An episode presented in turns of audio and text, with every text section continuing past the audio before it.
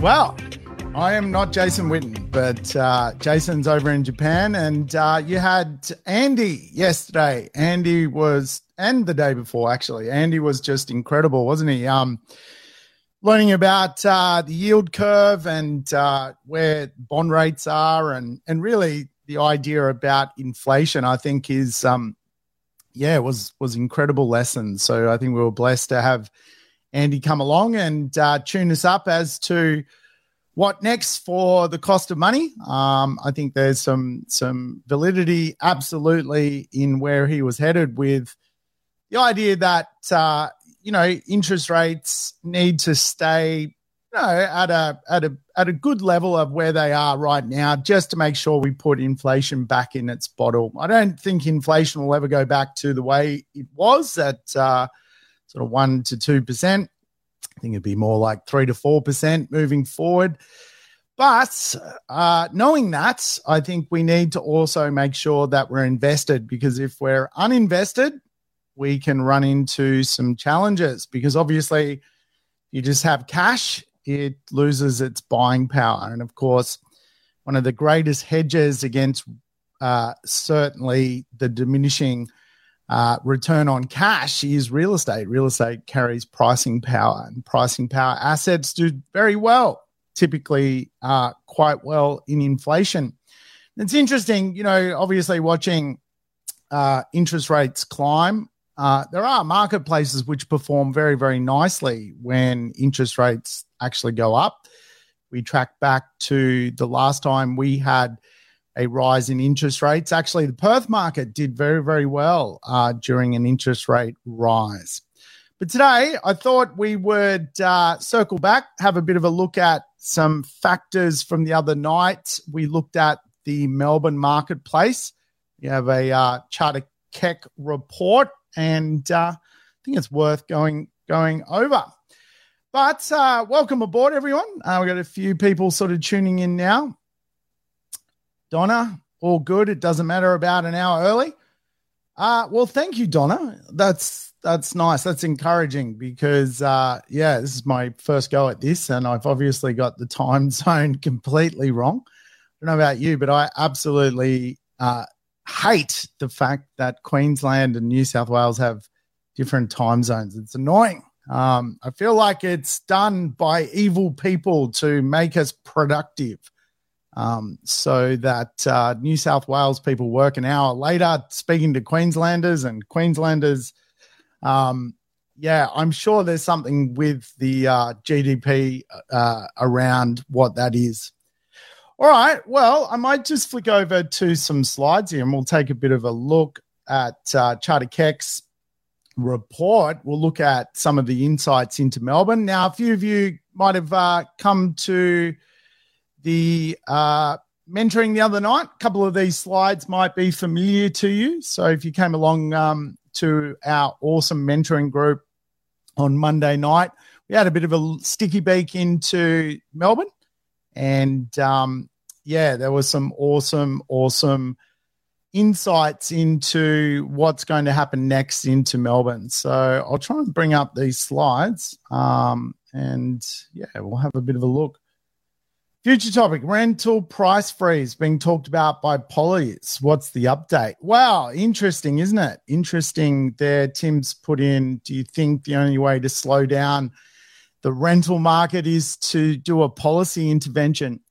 I've actually got some data on really where the rental market is headed. So we're going to take a look at that. And potentially, Tim, you're accurate in what you're talking about. Really, is there going to be a future intervention? Because really, real estate at the moment is carrying pricing power. It's a little bit like, uh, you know, I always, always describe real estate as an a commodity whereby it carries its own pricing power. At the end of the day, people need shelter, people need somewhere to live.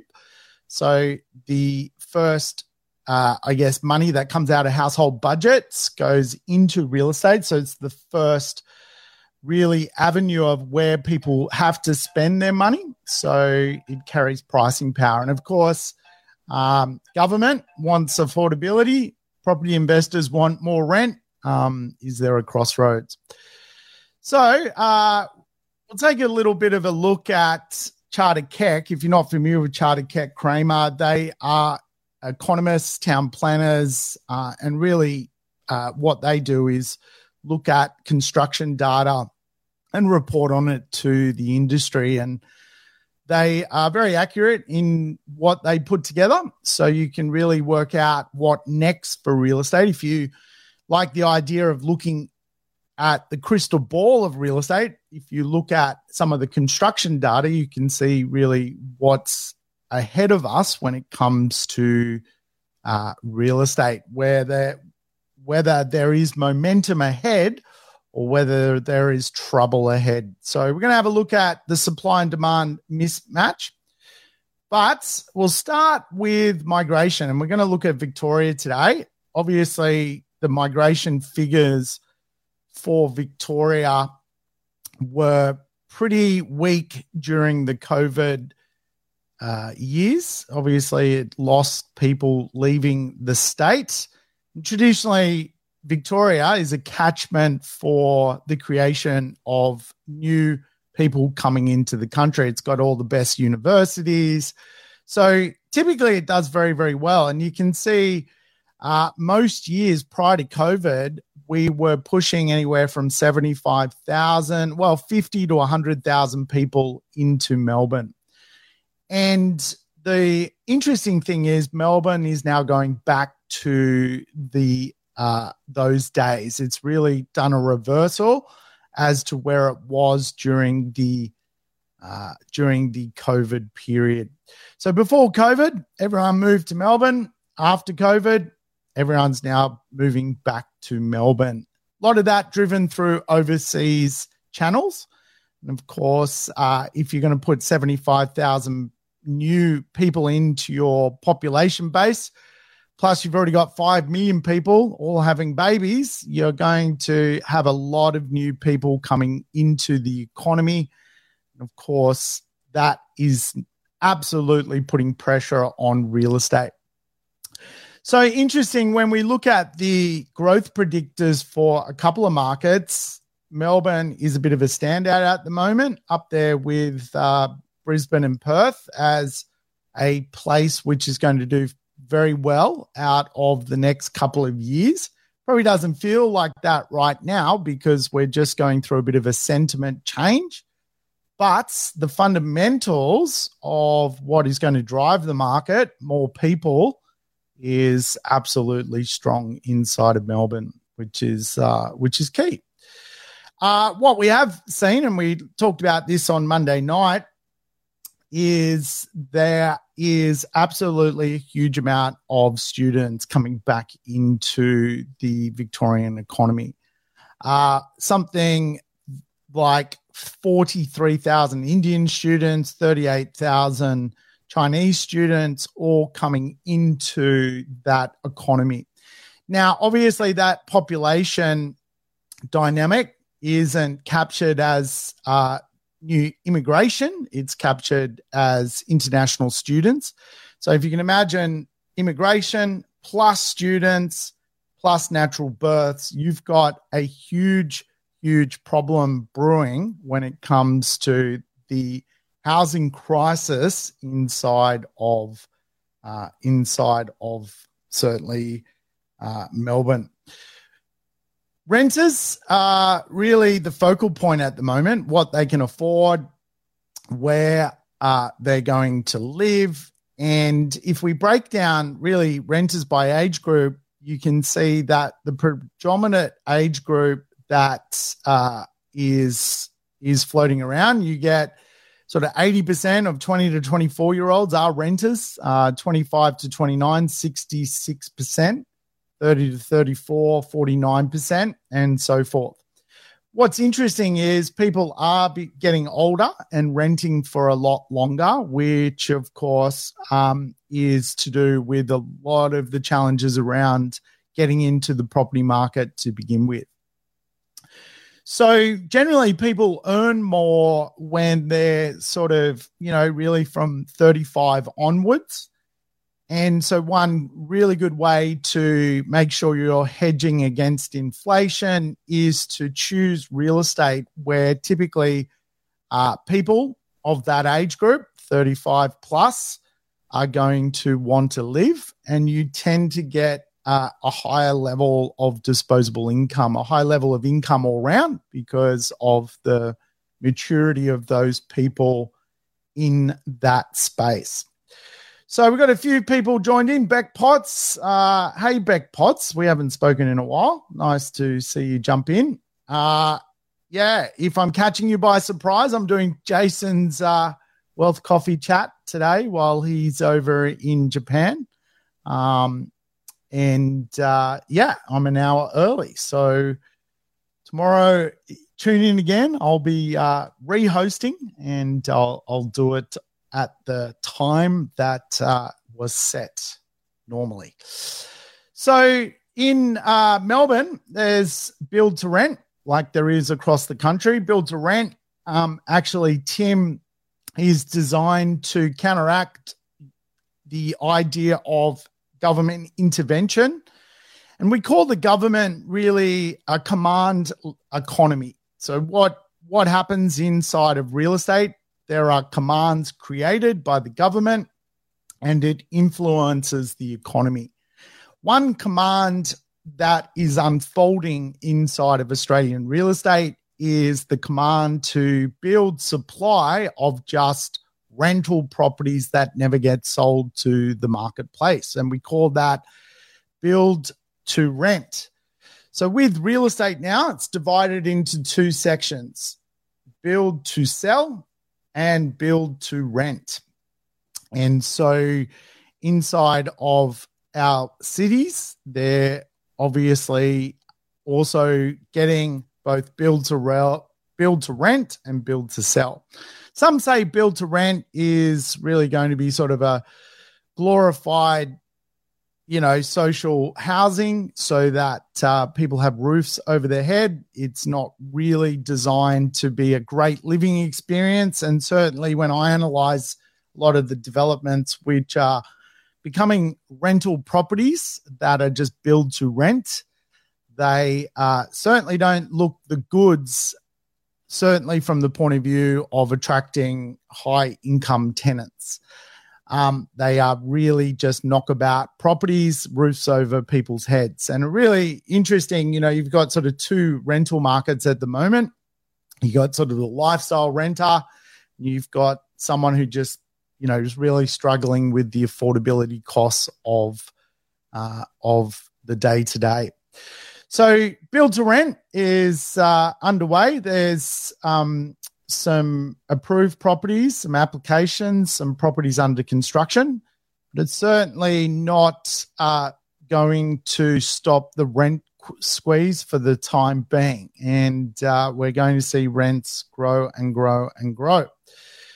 So, uh, which leads us really to these slides. And I might just see if I can shift over something here. All right. So um, let me see if my pen works. We can see here on this slide that we've got uh, Melbourne's supply. Basically, Melbourne needs anywhere from 15 to 20,000 apartments per annum to keep up with demand. Now, in 2009, there was 1 million less people than in Melbourne today. So between 2009 and where we are today, Melbourne's gone up by 1 million people. But you can see it's gone through periods of a undersupply, a periods of right supply, and now we're going into another period of undersupply. We can see that from the construction data really what that teaches us is there is probably more good things ahead when it comes to real estate investment than troubled waters. So we need 15 to 20,000 apartments. And if we look at 2023, uh, we are uh, we are receiving around sort of 12 to 13,000. So a little bit under supply.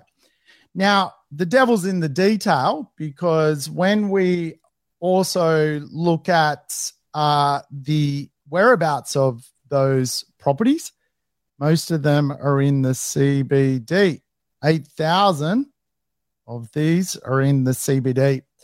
Now, CBDs traditionally are not very good places to invest because they, uh, you know, have uh, unlimited space in the air. And of course, generally in Melbourne, uh, properties which are put into the CBD are designed to attract the apartment market as well. Uh, sorry, the student market as well.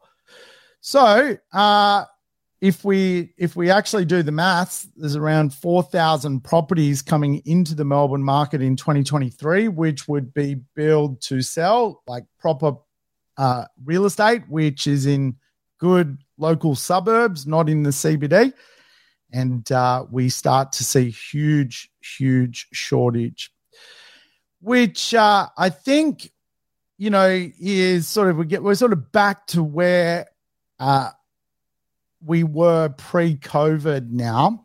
Now, interesting enough, I bought in Melbourne and settled just at this period here. And the reason was I was starting to see vacancy rates less than 1% inside of Melbourne. And it was a time where I thought, wow, this is this is starting to get away from uh, from uh, is starting to sort of take off. When you've got vacancy rates at at one percent, there's a there's a housing crisis.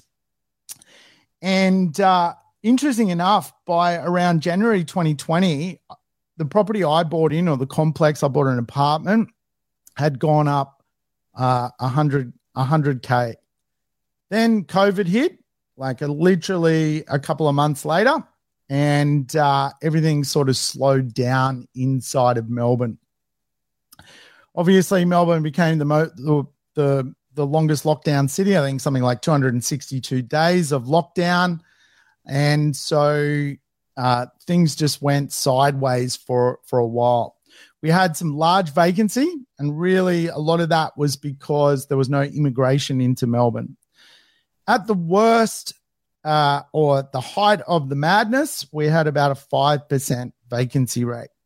Obviously, the borders open, students came back, and now we're back to where we were back in uh, 2019. And of course, uh, this is a massive signal that the next part of the market is we're going to see growth. And in particular, rental growth, which we'll have a bit of a look at. So this is the challenge for the rental market, um, and we'll have a talk about uh, what what it actually looks like. so we've got a few people joined in. Thank you for coming along today. Sorry, I'm an hour early. Um, we'll, uh, we'll work out what to do next tomorrow. But uh, sounds like plenty of you like the early early session. Maybe because you're driving to work or or on the train or something or just floating around the house.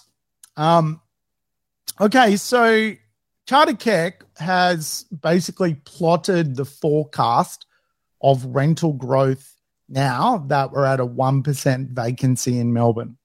So the great undersupply, if you like, is going to result in a income increase on rental properties.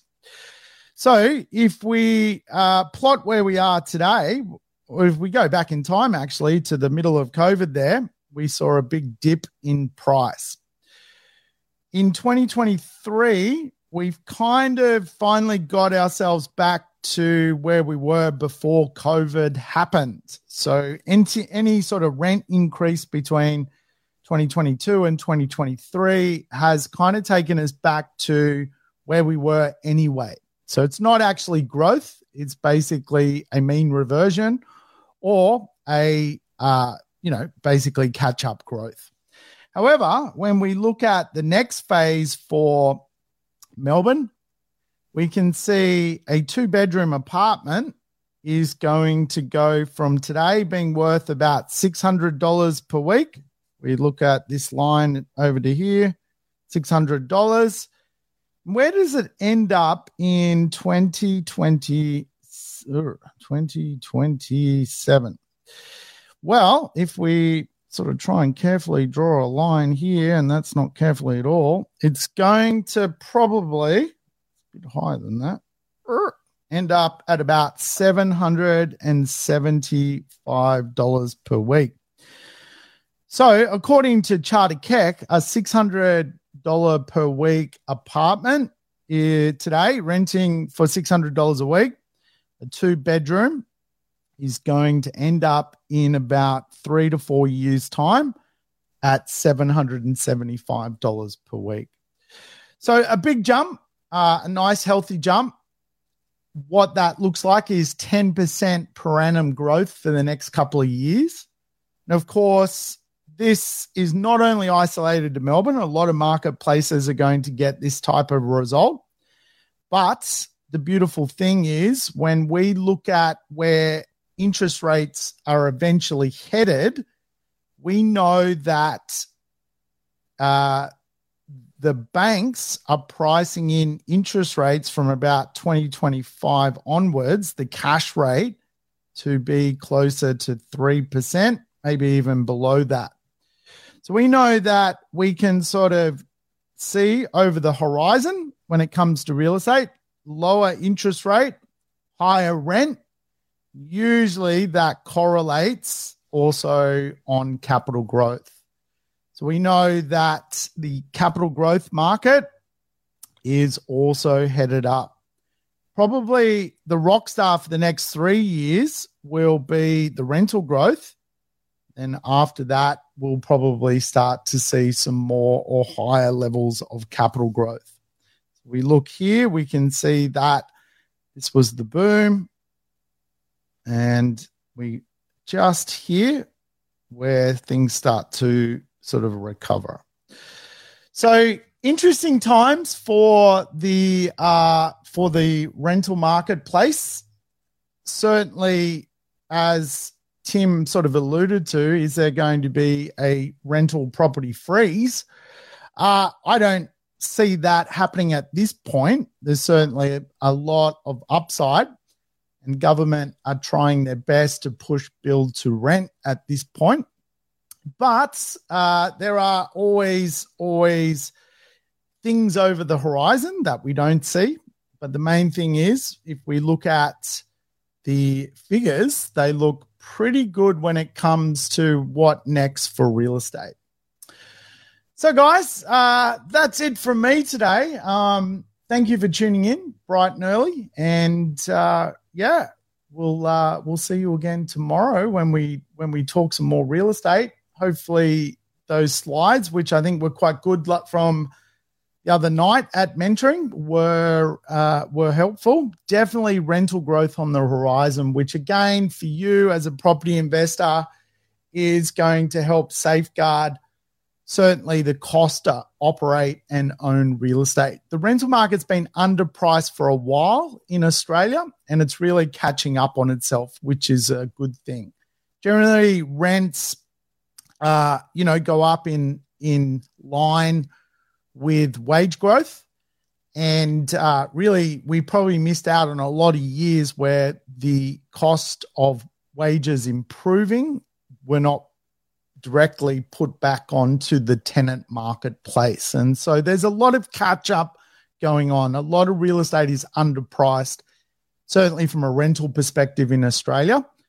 And uh, really, there is certainly pockets out there where people should be paying more rent because they're uh, they're certainly not even close to rental stress at this point. So yeah, there's some upside in certainly the Melbourne rental market. Melbourne rental market is not at uh, rent stress whatsoever, and so it's got the ability to rise in value quite handsomely, which is which is good.